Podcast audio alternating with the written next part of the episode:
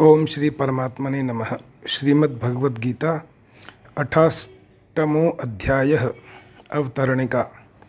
श्री भगवान ने सातवें अध्याय के अंत में अपने समग्र रूप का वर्णन करते हुए ब्रह्म, अध्यात्म, कर्म, अधिभूत, अधिदैव और अधियज्ञ इन छह शब्दों का प्रयोग किया और इस समग्र रूप को जानने वाले योगियों को अंतकाल में अपनी प्राप्ति बताई।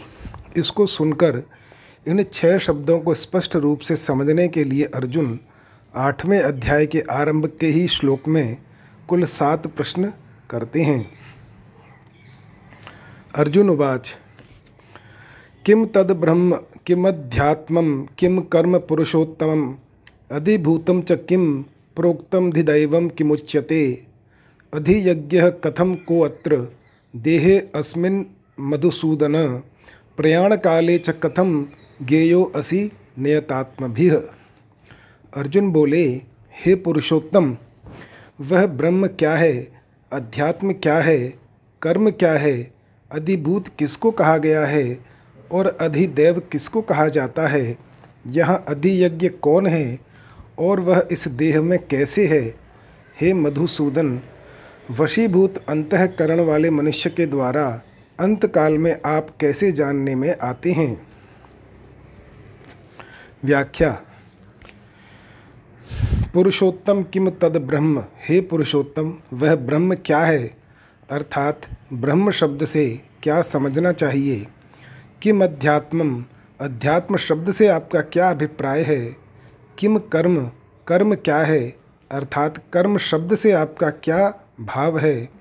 अधिभूतम च किम प्रोक्तम, आपने जो अधिभूत शब्द कहा है उसका क्या तात्पर्य है। अधिदैवम किमुच्यते, अधिदैव किसको कहा जाता है। अधियज्ञ कथम को अत्र देहे अस्मिन्, इस प्रकरण में अधियज्ञ शब्द से किसको लेना चाहिए, वह अधियज्ञ इस देह में कैसे है।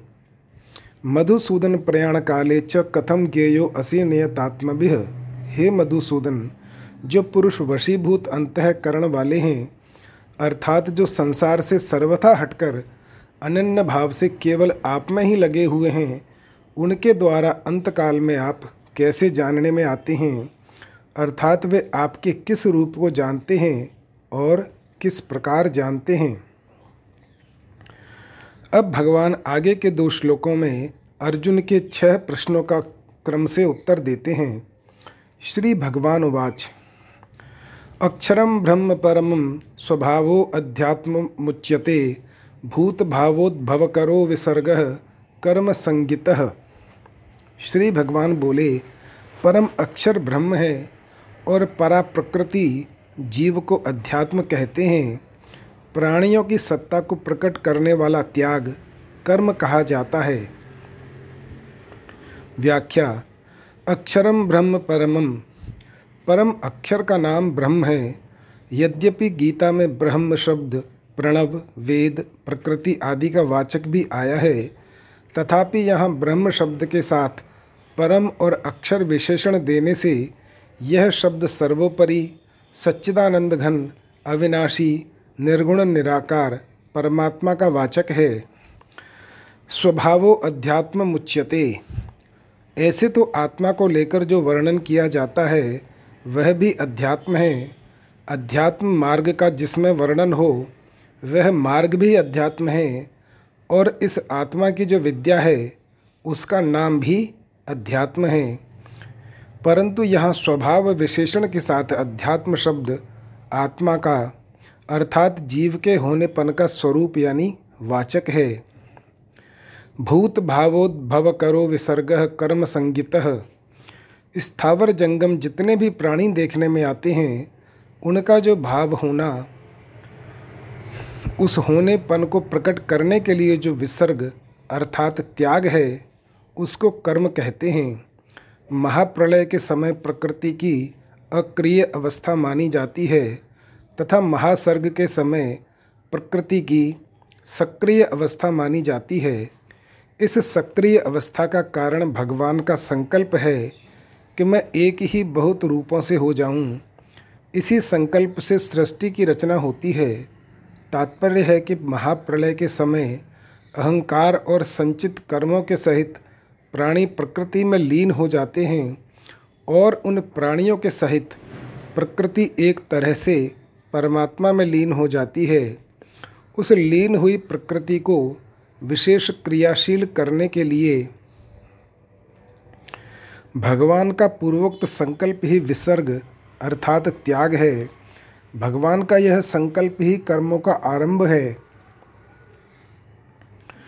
जिससे प्राणियों की कर्म परंपरा चल पड़ती है। कारण कि महाप्रलय में प्राणियों के कर्म नहीं बनते, प्रत्युत उसमें प्राणियों की सुषुप्त अवस्था रहती है। महासर्ग के आदि से कर्म शुरू हो जाते हैं। चौदहवें अध्याय में आया है, परमात्मा की मूल प्रकृति का नाम महद ब्रह्म है। उस प्रकृति में लीन हुए जीवों का प्रकृति के साथ विशेष संबंध करा देना, अर्थात जीवों का अपने अपने कर्मों के फलस्वरूप शरीरों के साथ संबंध करा देना ही परमात्मा के द्वारा प्रकृति में गर्भ स्थापन करना है। उसमें भी अलग अलग योनियों में तरह तरह के जितने शरीर पैदा होते हैं, उन शरीरों की उत्पत्ति में प्रकृति हेतु है और उनमें जीव रूप से भगवान का अंश है। ममैवांशो जीवलोके। इस प्रकार प्रकृति और पुरुष के अंश से संपूर्ण प्राणी पैदा होते हैं। तेरहवें अध्याय के छब्बीसवें श्लोक में भगवान ने कहा है कि स्थावर जंगम जितने भी प्राणी उत्पन्न होते हैं, वे सब क्षेत्र यानी प्रकृति और क्षेत्रज्ञ पुरुष के संयोग से ही होते हैं। क्षेत्र क्षेत्रज्ञ का विशेष संयोग अर्थात स्थूल शरीर धारण कराने के लिए भगवान का संकल्प रूप विशेष संबंध ही स्थावर जंगम प्राणियों के स्थूल शरीर पैदा करने का कारण है। उस संकल्प के होने में भगवान का कोई अभिमान नहीं है। प्रत्युत जीवों के जन्म जन्मांतरों के जो कर्म संस्कार हैं, वे महाप्रलय के समय परिपक्व होकर जब फल देने के लिए उन्मुख होते हैं, तब भगवान का संकल्प होता है। इस प्रकार जीवों के कर्मों की प्रेरणा से प्रेरणा में मैं एक ही बहुत रूपों से हो जाऊं, यह संकल्प होता है। जैसे कर्म करते करते थकावट होती है, तो कर्तृत्वाभिमान, कर्मफल आसक्ति और संचित कर्मों के ज्यों के त्यों रहते हुए ही प्राणियों को नींद आ जाती है। नींद में विश्राम पाने से थकावट दूर होती है और कर्म करने के लिए शरीर, इंद्रियां, मन, बुद्धि में ताजगी आती है, सामर्थ्य आती है। इसी रीति से प्राणी कर्तृत्वाभिमान, कर्म फलासक्ति और संचित कर्मों के सहित प्रलय में, सूक्ष्म प्रकृति में और महाप्रलय में कारण प्रकृति में लीन हो जाते हैं। उन लीन हुए प्राणियों के संचित कर्म विश्राम पाकर परिपक्व होकर अर्थात प्रारब्ध रूप होकर फल देने के लिए उन्मुख हो जाते हैं, तब भगवान का संकल्प होता है और उस संकल्प से प्राणियों का जन्मारंभक कर्मों के साथ विशेषता से संबंध जुड़ जाने का नाम ही कर्म है। मनुष्य मात्र के द्वारा विहित और निषिद्ध जितनी क्रियाएं होती हैं, उन सब क्रियाओं का नाम कर्म है। तात्पर्य है कि मुख्य कर्म तो भगवान का संकल्प हुआ और उसके बाद कर्म परंपरा चलती है। परिशिष्ट भाव। स्वभावो अध्यात्म मुच्यते। परा प्रकृति भगवान का स्वभाव है। प्रकृतिम विद्धि में पराम। प्रकृति कहो चाहे स्वभाव कहो, एक ही बात है। यह परा प्रकृति अर्थात जीव ही अध्यात्म नाम से कहा गया है। इसको भगवान ने अपना अंश भी बताया है। ममैवांशो जीवलोके। स्वभावो अध्यात्म मुच्यते का दूसरा तात्पर्य है कि बालक, जवानी और वृद्धावस्था में, जागृत, स्वप्न और सुषुप्ति में, चौरासी लाख योनियों में, सर्ग और प्रलय में, महासर्ग और महाप्रलय में भी जीव का कभी अभाव नहीं होता।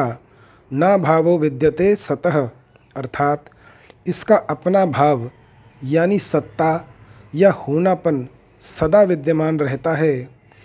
सृष्टि रचना रूप कर्म को त्याग कहने का तात्पर्य है कि इसमें अपनी स्थिरता का त्याग है, कारण कि तत्व स्थिर अचल है और उस स्थिरता का त्याग ही कर्म है। भगवान का सृष्टि रचना रूप कर्म ही आदि कर्म है जिससे कर्म कर्मों की परंपरा चली है। अतः कर्म के अंतर्गत तीन प्रकार के कर्म आते हैं, सृष्टि की रचना, क्रिया मात्र जो फलजनक नहीं होती, और पाप पुण्य जो फलजनक होते हैं। भगवान का सृष्टि रचना रूप कर्म वास्तव में अकर्म ही है। भगवान ने कहा भी है, तस्य कर्तारमपि माम विद्धय कर्तारम व्ययम। उस सृष्टि रचना का कर्ता होने पर भी मुझ अव्यय परमेश्वर को तू अकर्ता जान।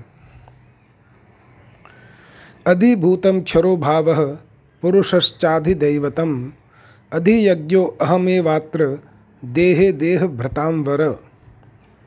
हे देवधारियों में श्रेष्ठ अर्जुन, क्षर भाव अर्थात नाशवान पदार्थ अधिभूत हैं, पुरुष अर्थात हिरण्यगर्भ ब्रह्म अधिदैव हैं, और इस देह में अंतर्यामी रूप से मैं ही अधियज्ञ हूँ।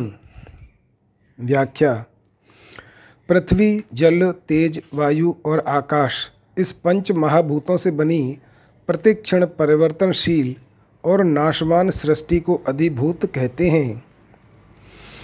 यह अधिदैवत यानी अधिदैव पद आदि पुरुष हिरण्यगर्भ ब्रह्मा का वाचक है। महासर्ग के आदि में भगवान के संकल्प से सबसे पहले ब्रह्मा जी ही प्रकट होते हैं और फिर वे ही सर्ग के आदि में सब सृष्टि की रचना करते हैं। हे देहधारियों में श्रेष्ठ अर्जुन, इस देह में अधियज्ञ मैं ही हूँ, अर्थात इस मनुष्य शरीर में अंतर्यामी रूप से मैं ही हूँ। यहाँ इस मनुष्य शरीर में कहने का तात्पर्य है कि इसमें भगवान की प्रेरणा को समझने, स्वीकार करने और उसके अनुसार आचरण करके तत्व को प्राप्त करने की सामर्थ्य है। अन्य शरीरों में अंतर्यामी रूप से परमात्मा के रहते हुए भी उन प्राणियों में उस तत्व की तरफ दृष्टि डालने की सामर्थ्य नहीं है, और मनुष्य शरीर में जो विवेक प्राप्त है वह विवेक उन शरीरों में जागृत नहीं है। अतः मनुष्य को चाहिए कि वह इस शरीर के रहते रहते उस तत्व को प्राप्त कर ले, इस दुर्लभ अवसर को व्यर्थ न जाने दे। भगवान ने गीता में हृदि सर्वस्य विशिष्टितम सर्वस्य चाहम हृदि सन्निविष्टः ईश्वरः सर्वभूतानां हृदेशे अर्जुन तिष्ठति आदि में अपने को अंतर्यामी रूप से सबके हृदय में विराजमान बताया है। अहमेव अत्र देहे कहने का तात्पर्य है कि दूसरी योनियों में तो पूर्वकृत कर्मों का भोग होता है, नए कर्म नहीं बनते, पर इस मनुष्य शरीर में नए कर्म भी बनते हैं। उन कर्मों के प्रेरक अंतर्यामी भगवान होते हैं। कर्मों की प्रेरणा भगवान मनुष्य के स्वभाव के अनुसार करते हैं। यदि स्वभाव में राग द्वेष है तो उस राग द्वेष के वशीभूत होना अथवा न होना मनुष्य के हाथ में है। वह शास्त्र, संत तथा भगवान का आश्रय लेकर अपने स्वभाव को बदल सकता है। जहाँ मनुष्य राग द्वेष नहीं करता उसके सब कर्म भगवान की प्रेरणा के अनुसार शुद्ध होते हैं, अर्थात बंधन कारक नहीं होते, और जहाँ वह राग द्वेष के कारण भगवान की प्रेरणा के अनुसार कर्म नहीं करता उसके कर्म बंधन कारक होते हैं, कारण कि राग और द्वेष मनुष्य के महान शत्रु हैं।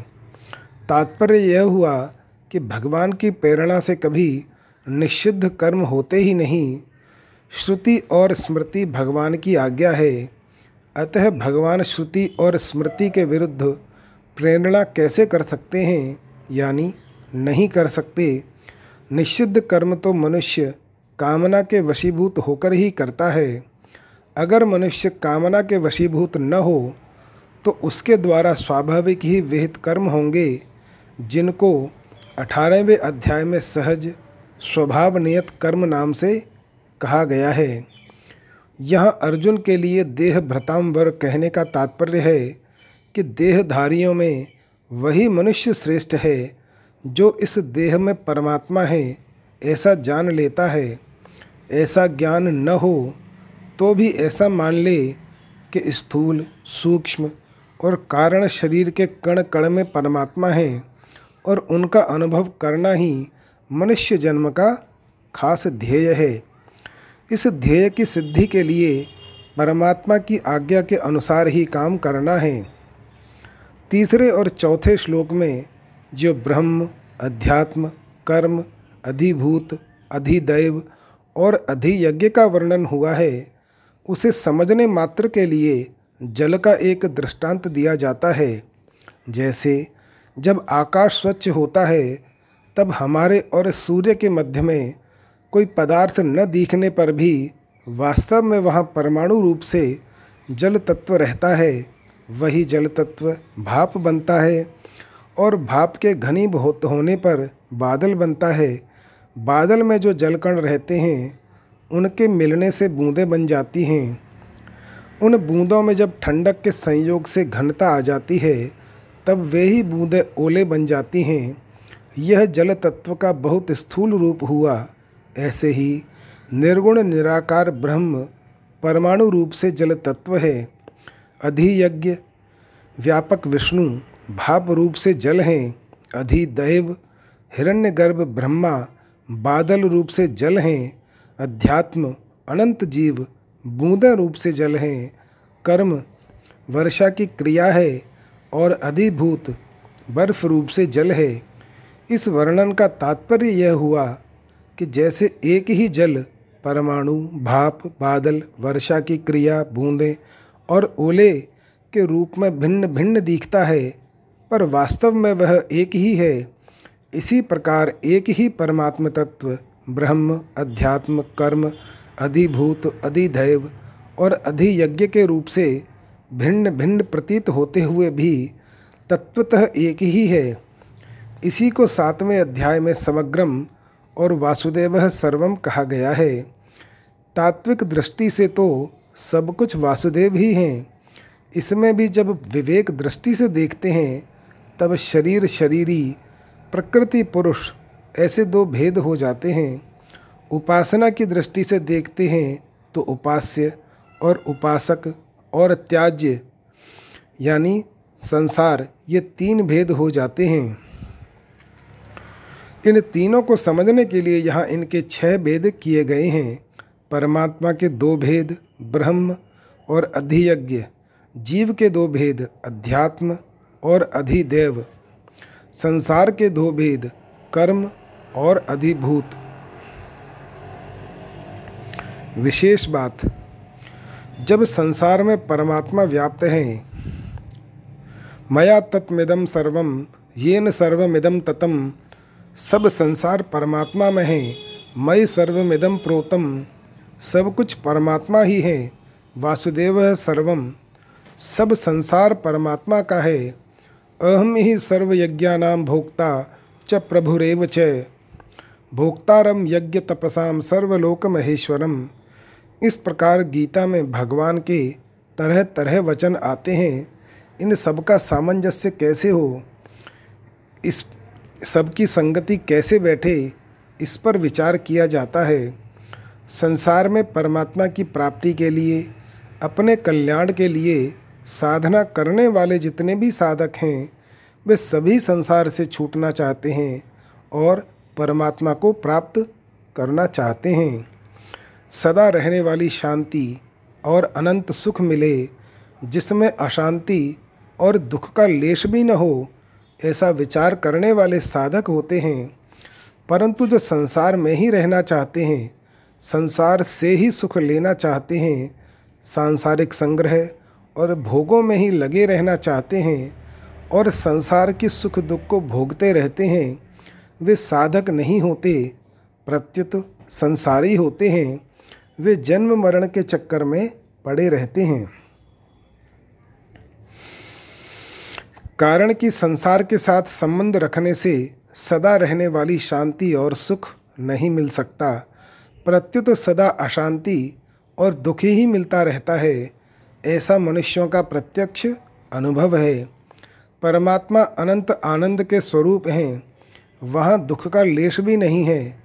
ऐसा शास्त्रों का कथन है और संतों का अनुभव है। अब विचार यह करना है कि साधक को साधक तो संसार प्रत्यक्ष रूप से दिखता है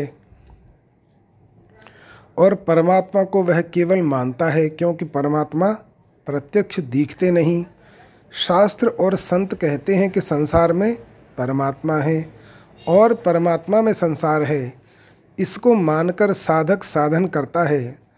उस साधना में जब तक संसार की मुख्यता रहती है, तब तक परमात्मा की मान्यता गौण रहती है।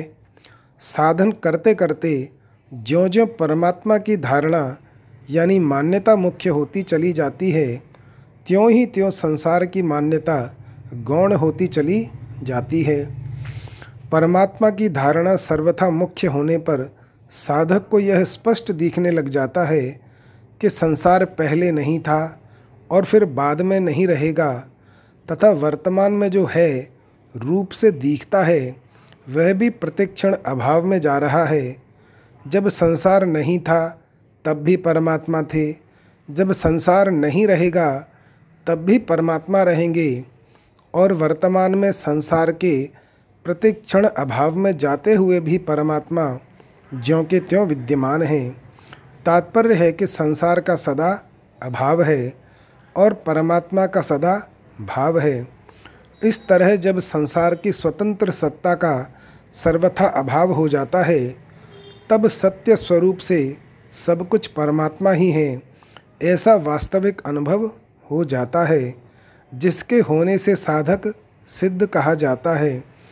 कारण कि संसार में परमात्मा है और परमात्मा में संसार है, ऐसी मान्यता संसार की सत्ता मानने से ही होती थी, और संसार की सत्ता साधक के राग के कारण ही दिखती थी। तत्वतः सब कुछ परमात्मा ही है।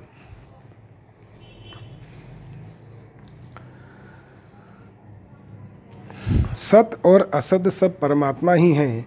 सद सच्चा हम परमात्मा न सत कहे जा सकते हैं और न असत कहे जा सकते हैं। न सतन्ना सदुच्यते। परमात्मा सत भी हैं, असत भी हैं, और सत असत दोनों से परे भी हैं। सद सत तत्परम यत।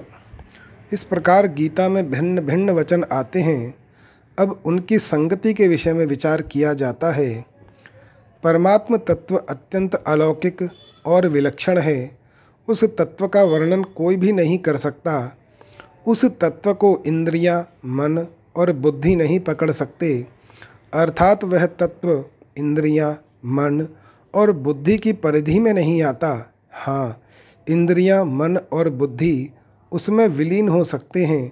साधक उस तत्व में स्वयं लीन हो सकता है, उसको प्राप्त कर सकता है, पर उस तत्व को अपने कब्जे में, अपने अधिकार में, अपनी सीमा में नहीं ले सकता। परमात्म तत्व की प्राप्ति चाहने वाले साधक दो तरह के होते हैं, एक विवेक प्रधान और एक श्रद्धा प्रधान, अर्थात एक मस्तिष्क प्रधान होता है और एक हृदय प्रधान होता है।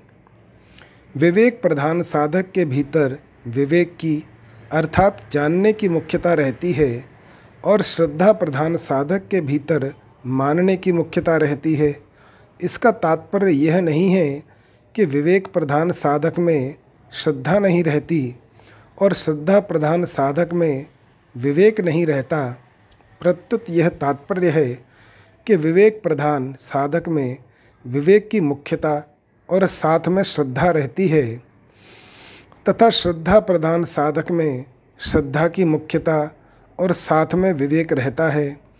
दूसरे शब्दों में जानने वालों में मानना भी रहता है और मानने वालों में जानना भी रहता है। जानने वाले जानकर मान लेते हैं और मानने वाले मानकर जान लेते हैं। अतः किसी भी तरह के साधक में किंचन मात्र भी कमी नहीं रहती। साधक चाहे विवेक प्रधान हो चाहे श्रद्धा प्रधान हो, पर साधन में उसकी अपनी रुचि, श्रद्धा, विश्वास और योग्यता की प्रधानता रहती है। रुचि, श्रद्धा, विश्वास और योग्यता एक साधन में होने से साधक उस तत्व को जल्दी समझता है, परंतु रुचि और श्रद्धा विश्वास होने पर भी वैसी योग्यता न हो अथवा योग्यता होने पर भी वैसी रुचि और श्रद्धा विश्वास न हो तो साधक को उस साधन में कठिनता पड़ती है। रुचि होने से मन स्वाभाविक लग जाता है, श्रद्धा विश्वास होने से बुद्धि स्वाभाविक लग जाती है और योग्यता होने से बात ठीक समझ में आ जाती है। विवेक प्रधान साधक निर्गुण निराकार को पसंद करता है, अर्थात उसकी रुचि निर्गुण निराकार में होती है। श्रद्धा प्रधान साधक सगुण साकार को पसंद करता है, अर्थात उसकी रुचि सगुण साकार में होती है। साधक चाहे विवेक प्रधान हो चाहे श्रद्धा प्रधान हो, पर साधन में उसकी अपनी रुचि, श्रद्धा, विश्वास और योग्यता की प्रधानता रहती है। रुचि, श्रद्धा, विश्वास और योग्यता एक साधन में होने से साधक उस तत्व को जल्दी समझता है, पर रुचि और श्रद्धा विश्वास होने पर भी वैसी योग्यता न हो अथवा योग्यता होने पर भी वैसी रुचि और श्रद्धा विश्वास न हो तो साधक को साधन में कठिनता पड़ती है। रुचि होने से मन स्वाभाविक लग जाता है, श्रद्धा विश्वास होने से बुद्धि स्वाभाविक लग जाती है और योग्यता होने से बात ठीक समझ में आ जाती है। विवेक प्रधान साधक निर्गुण निराकार को पसंद करता है, अर्थात उसकी रुचि निर्गुण निराकार में होती है। श्रद्धा प्रधान साधक सगुण साकार को पसंद करता है, अर्थात उसकी रुचि सगुण साकार में होती है। जो निर्गुण निराकार को पसंद करता है वह यह कहता है कि परमात्म तत्व न सत कहा जा सकता है और न असत कहा जा सकता है। जो सगुण साकार को पसंद करता है वह कहता है कि परमात्मा सत है और असत भी हैं और सत असत से परे भी हैं। तात्पर्य यह हुआ कि चिन्मय तत्व तो हरदम ज्यों का त्यों ही रहता है और जड़ असत कहलाने वाला संसार निरंतर बदलता रहता है। जब यह चेतन जीव बदलते हुए संसार को महत्व देता है, उसके साथ संबंध जोड़ लेता है, तब यह जन्म मरण के चक्कर में घूमता रहता है। परंतु जब यह जड़ता से सर्वथा संबंध विच्छेद कर लेता है, तब इसको स्वतः सिद्ध चिन्मय तत्व का अनुभव हो जाता है। विवेक प्रधान साधक विवेक विचार के द्वारा जड़ता का त्याग करता है। जड़ता का त्याग होने पर चिन्मय तत्व अवशेष रहता है, अर्थात नित्य प्राप्त तत्व का अनुभव हो जाता है। श्रद्धा प्रधान साधक केवल भगवान के ही सम्मुख हो जाता है, जिससे वह जड़ता से विमुख होकर भगवान को प्रेम पूर्वक प्राप्त कर लेता है। विवेक प्रधान साधक तो सम, शांत, सत, घन, चित, घन, आनंद घन तत्व में अटल स्थित होकर अखंड आनंद को प्राप्त होता है, पर श्रद्धावान साधक भगवान के साथ अभिन्न होकर प्रेम के अनंत प्रतिक्षण वर्धमान आनंद को प्राप्त कर लेता है। इस प्रकार दोनों ही साधकों को जड़ता से सर्वथा संबंध विच्छेद पूर्वक चिन्मय तत्व की प्राप्ति हो जाती है और सत असत अर्थात सब कुछ परमात्मा ही है ऐसा अनुभव हो जाता है। परिशिष्ट भाव परिवर्तनशील एवं नाशवान क्रिया और पदार्थ मात्र क्षर भाव हैं, जो भगवान की अपरा प्रकृति हैं। ज्ञान में ब्रह्म के साथ एकता होती है और प्रेम में अंतर्यामी भगवान के साथ अभिन्नता होती है। भगवान ने यहाँ अंतर्यामी अधियज्ञ को अपना स्वरूप बताया है, अतः ब्रह्म तो विशेषण हैं और अंतर्यामी विशेष्य हैं। ब्रह्मणो ही प्रतिष्ठाहम तात्पर्य है कि जिसको गीता ने समग्र कहा है वह सबका रचयिता और नियंता अंतर्यामी मैं ही हूँ। इसी अंतर्यामी को चौदहवें अध्याय के तीसरे चौथे श्लोकों में मम योनिर्महद्ब्रह्म तस्मिन् गर्भं दधाम्यहम और अहम बीज प्रदह पिता पदों में अहम शब्द से कहा गया है। गीता में ब्रह्म के लिए कहा है न सत्तन ना सदुच्यते और समग्र भगवान के लिए कहा है सद सच्चाहम सद सत्तत् परम यत। दूसरे श्लोक में अर्जुन का सातवां प्रश्न था कि अंतकाल में आप कैसे जानने में आते हैं। इसका उत्तर भगवान आगे के श्लोक में देते हैं। अंतकाले च मामेव स्मरण मुक्त्वा कलेवरम यह प्रयाति स मद्भावम याति नास्त्यत्र संशयः। जो मनुष्य अंतकाल में भी मेरा स्मरण करते हुए शरीर छोड़कर जाता है वह मेरे स्वरूप को ही प्राप्त होता है, इसमें संदेह नहीं है। व्याख्या। अंतकाल में भी मेरा स्मरण करते हुए जो शरीर छोड़कर जाता है, इसका तात्पर्य यह हुआ कि इस मनुष्य को जीवन में साधन भजन करके अपना उद्धार करने का अवसर दिया था, पर इसने कुछ किया ही नहीं। अब बेचारा यह मनुष्य अंतकाल में दूसरा साधन करने में असमर्थ है, इसलिए बस मेरे को याद कर ले तो इसको मेरी प्राप्ति हो जाएगी। मामेव स्मरण का तात्पर्य है कि सुनने, समझने और मानने में जो कुछ आता है वह सब मेरा समग्र रूप है। अतः जो उसको मेरा ही स्वरूप मानेगा उसको अंतकाल में भी मेरा ही चिंतन होगा। अर्थात उसने जब सब कुछ मेरा ही स्वरूप मान लिया तो अंतकाल में उसको जो कुछ याद आएगा वह मेरा ही स्वरूप होगा, इसलिए वह स्मरण मेरा ही होगा। मेरा स्मरण होने से उसको मेरी ही प्राप्ति होगी।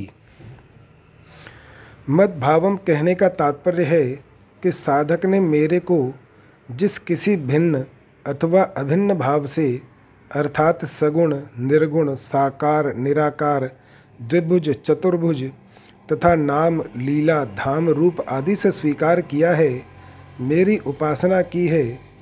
अंत समय के स्मरण के अनुसार वह मेरे उसी भाव को प्राप्त होता है।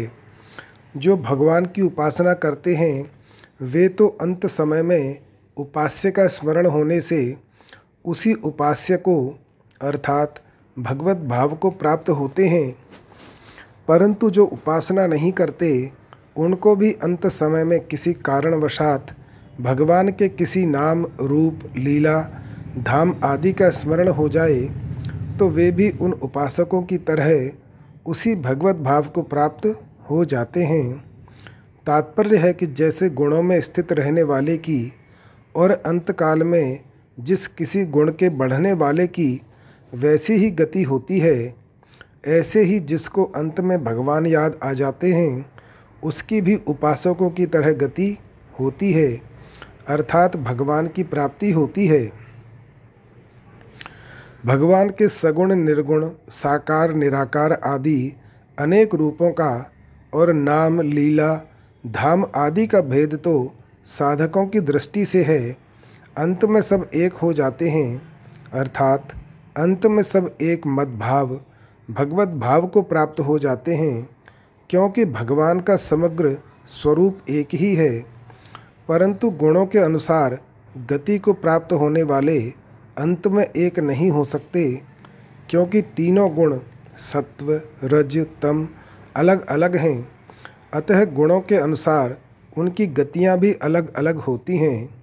भगवान का स्मरण करके शरीर छोड़ने वालों का तो भगवान के साथ संबंध रहता है और गुणों के अनुसार शरीर छोड़ने वालों का गुणों के साथ संबंध रहता है।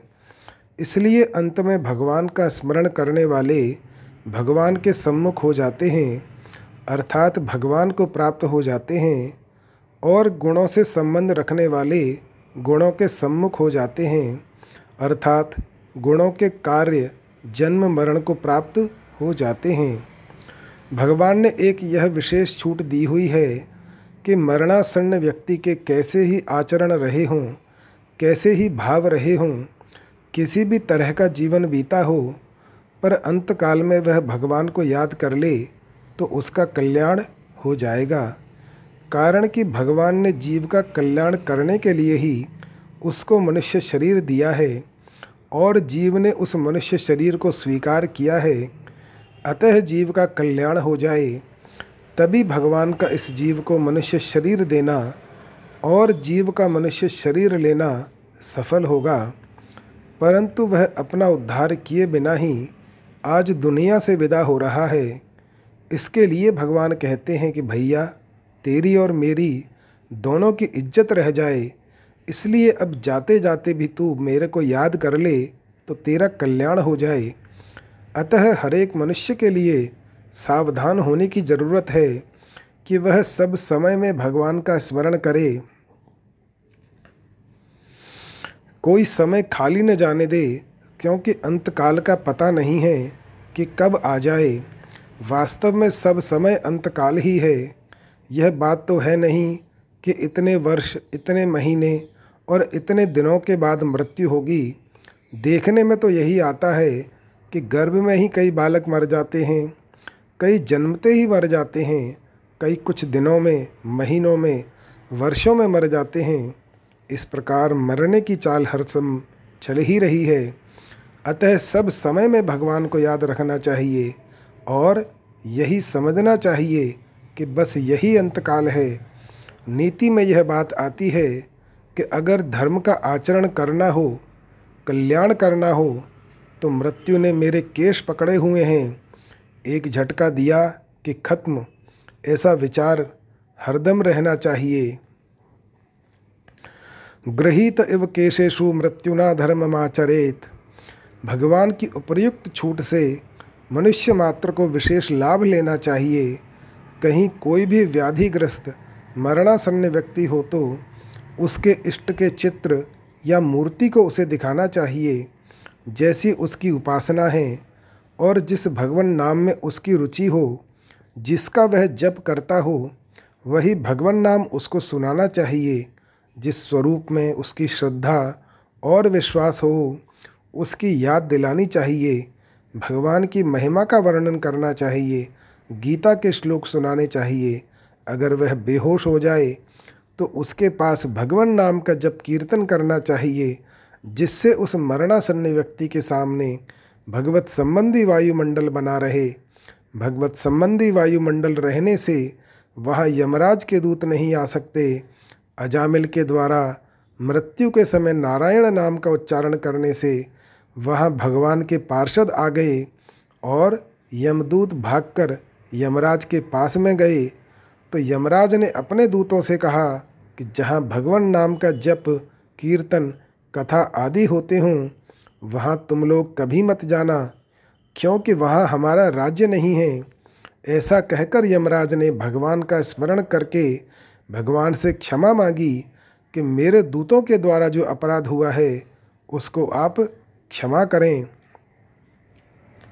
श्रीमद्भागवत में लिखा है, एवं विमृश्य सुधियो भगवन्त्यंतन्ते सर्वात्मना विदधते खलु भावयोगम तेमेने दंड महर महर्त्यथा यद्यमीशां स्यात् पातकं तदपि हन्त्युरुगायवादः। तत्क्षम्यतां स भगवान् पुरुषः पुराणो नारायणः स्वपुरुषैः यदसत्कृतं नः स्वानामहो न विदुषां रचितां जलीनां क्षान्तिर्गरीयसी नमः पुरुषाय भूम्ने।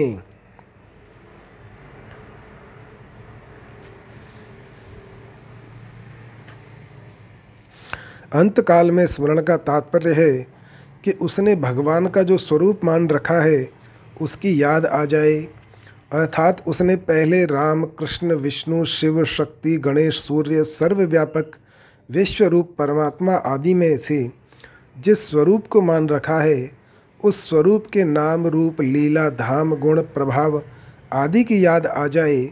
उसकी याद करते हुए शरीर को छोड़कर जाने से पहले वह भगवान को ही प्राप्त होता है, कारण कि भगवान की याद आने से मैं शरीर हूँ और शरीर मेरा है इसकी याद नहीं रहती। प्रत्युत केवल भगवान को ही याद करते हुए शरीर छूट जाता है, इसलिए उसके लिए भगवान को प्राप्त होने के अतिरिक्त और कोई गुंजाइश ही नहीं है। यहाँ शंका होती है कि जिस व्यक्ति ने उम्र भर भजन स्मरण नहीं किया, कोई साधन नहीं किया, सर्वथा भगवान से विमुख रहा, उसको अंतकाल में भगवान का स्मरण कैसे होगा और उसका कल्याण कैसे होगा। इसका समाधान है कि अंत समय में उस पर भगवान की कोई विशेष कृपा हो जाए अथवा उसको किसी संत के दर्शन हो जाएं, तो भगवान का स्मरण होकर उसका कल्याण हो जाता है। उसके कल्याण के लिए कोई साधक उसको भगवान का नाम, लीला, चरित्र सुनाए, पद गाए, तो भगवान का स्मरण होने से उसका कल्याण हो जाता है। अगर मरणासन्न व्यक्ति को गीता में रुचि हो तो उसको गीता का आठवां अध्याय सुनाना चाहिए, क्योंकि इस अध्याय में जीव की सद्गति का विशेषता से वर्णन आया है। इसको सुनने से उसको भगवान की स्मृति हो जाती है, कारण कि वास्तव में परमात्मा का ही अंश होने से उसका परमात्मा के साथ स्वतः संबंध है ही। अगर अयोध्या, मथुरा, हरिद्वार, काशी आदि किसी तीर्थ स्थल में उसके प्राण छूट जाएं, तो ऐसे तीर्थ के प्रभाव से ही उसको भगवान की स्मृति हो जाएगी। नारद पुराण में लिखा है, अयोध्या मथुरा माया काशी कांची अवंतिका पुरी द्वारावती चैव सप्तैता मोक्षदायिका। ऐसे ही जिस जगह भगवान के नाम का जप, कीर्तन, कथा, सत्संग आदि होता है, उस जगह उसकी मृत्यु हो जाए तो वहाँ के पवित्र वायुमंडल के प्रभाव से उसको भगवान की स्मृति हो सकती है। अंतकाल में कोई भयंकर स्थिति आने से भयभीत होने पर भी भगवान की याद आ सकती है। शरीर छूटते समय शरीर, कुटुंब, रुपए आदि की आशा ममता छूट जाए और यह भाव हो जाए कि हे नाथ, आपके बिना मेरा कोई नहीं है, केवल आप ही मेरे हैं, तो भगवान की स्मृति होने से कल्याण हो जाता है। ऐसे ही किसी कारण से अचानक अपने कल्याण का भाव बन जाए तो भी कल्याण हो सकता है। एक बार एक सज्जन गंगा जी से होकर आए थे और सबको गंगा जल का आचमन दे रहे थे। वहाँ एक व्यक्ति खड़ा था। उसको जब आचमन देने लगे तो उसने कहा, मेरे पाप बहुत हैं, मेरी जानकारी में मैंने बहुत पाप किए हैं, इसलिए इतने थोड़े गंगा जल से मेरे पाप कैसे कट जाएंगे, मेरा कल्याण कैसे हो जाएगा। तो उसने उससे पूछा, कितना चाहिए? उसने कहा, लोटा भर दे दो। उस सज्जन ने उसे लोटा भर गंगा जल दे दिया। उसने उस लोटा भर गंगा जल को पी लिया और कहा, अब मेरे पाप नहीं रहेंगे। यह सब घटना वहाँ के एक भाई ने सुनी थी। बाद में उस भाई ने बताया कि जब यह व्यक्ति मरा तब उसके प्राण दसवें द्वार को फोड़कर निकले, अर्थात उसका कल्याण हो गया। ऐसे ही कोई साधक किसी प्राणी, जीव, जंतु के मृत्यु समय में उसका कल्याण हो जाए, इस भाव से उसको भगवान नाम सुनाता है, तो उस भगवान नाम के प्रभाव से उस प्राणी का कल्याण हो जाता है। शास्त्रों में तो संत महापुरुषों के प्रभाव की विचित्र बातें आती हैं कि यदि संत महापुरुष किसी मरणासन्न व्यक्ति को देख लें अथवा उसके मृत शरीर को देख लें अथवा उसकी चिता के धुएं को देख लें अथवा चिता की भस्म को देख लें, तो भी उस जीव का कल्याण हो जाता है। नारद पुराण में लिखा है, महापातक युक्ता वा युक्ता वा चोपपातकैः परम पदम प्रयान्त्येव महद्भिर्वलोकिताः कलेवरं वा तद्भस्म तद्धूमं वापि सत्तम यदि पश्यति पुण्यात्मा स प्रयाति पराम गतिम। मार्मिक बात। इस अध्याय के तीसरे चौथे श्लोकों में ब्रह्म, अध्यात्म आदि जिन छह बातों का वर्णन किया गया है, उसका तात्पर्य समग्र रूप से है, और समग्र रूप का तात्पर्य है वासुदेवः सर्वम, अर्थात सब कुछ वासुदेव ही है। जिसको समग्र रूप का ज्ञान हो गया है, उसके लिए अंतकाल के स्मरण की बात ही नहीं की जा सकती, कारण कि जिसकी दृष्टि में संसार की स्वतंत्र सत्ता न होकर सब कुछ वासुदेव ही हैं, उसके लिए अंतकाल में भगवान का चिंतन करें, यह कहना ही नहीं बनता। जैसे सामान्य मनुष्य को मैं हूँ इस अपने होनेपन का किंचन मात्र भी स्मरण नहीं करना पड़ता, ऐसे ही उस महापुरुष को भगवान का स्मरण नहीं करना पड़ता, प्रत्युत उसको जागृत, स्वप्न, सुषुप्ति आदि अवस्थाओं में भगवान के होनेपन का स्वाभाविक अटल ज्ञान रहता है। पवित्र से पवित्र अथवा अपवित्र से अपवित्र किसी भी देश में उत्तरायण, दक्षिणायन, शुक्ल पक्ष, कृष्ण पक्ष, दिन रात्रि, प्रातः सायं आदि किसी भी काल में जागृत, स्वप्न, सुषुप्ति, मूर्छा, रुग्णता, निरोगता आदि किसी भी अवस्था में और पवित्र अथवा अपवित्र कोई भी वस्तु, व्यक्ति, पदार्थ आदि सामने होने पर भी उस महापुरुष के कल्याण में किंचन मात्र भी संदेह नहीं रहता। उपर्युक्त महापुरुषों के सिवाय परमात्मा की उपासना करने वाले जितने भी साधक हैं, वे चाहे साकार के उपासक हों अथवा निराकार के उपासक हों, चाहे सगुण के उपासक हों अथवा निर्गुण के उपासक हों, चाहे राम, कृष्ण आदि अवतारों के उपासक हों, भगवान के किसी भी नाम, रूप, लीला, धाम आदि की श्रद्धा प्रेम पूर्वक उपासना करने वाले क्यों न हों, उन सबको अपनी अपनी रुचि के अनुसार अंत समय में भगवान के किसी भी स्वरूप, नाम आदि का स्मरण हो जाए तो वह भगवान का ही स्मरण है। साधकों के सिवाय जिन मनुष्यों में भगवान हैं, ऐसा सामान्य आस्तिक भाव है और वे किसी उपासना विशेष में नहीं लगे हैं, उनको भी अंत समय में कई कारणों से भगवान का स्मरण हो सकता है। जैसे जीवन में उसने सुना हुआ है कि दुखी के दुख को भगवान मिटाते हैं, इस संस्कार से अंत समय की पीड़ा के समय भगवान की याद आ सकती है। अंत समय में अगर यमदूत दिखाई दे जाएं, तो भय के कारण भगवान का स्मरण हो सकता है। कोई सज्जन उसके सामने भगवान का चित्र रख दे, उसको दिखा दे, उसको भगवान नाम सुना दे, भगवान की लीला कथा सुना दे, भक्तों के चरित्र सुना दे, उसके सामने कीर्तन करने लग जाए तो उसको भगवान की याद आ जाएगी। इस प्रकार किसी भी कारण से भगवान की तरफ वृत्ति होने से वह स्मरण भगवान का ही स्मरण है। ऐसे साधक और सामान्य मनुष्यों के लिए ही अंतकाल में भगवत स्मरण की बात कही जाती है, तत्वज्ञ जीवन मुक्त महापुरुषों के लिए नहीं।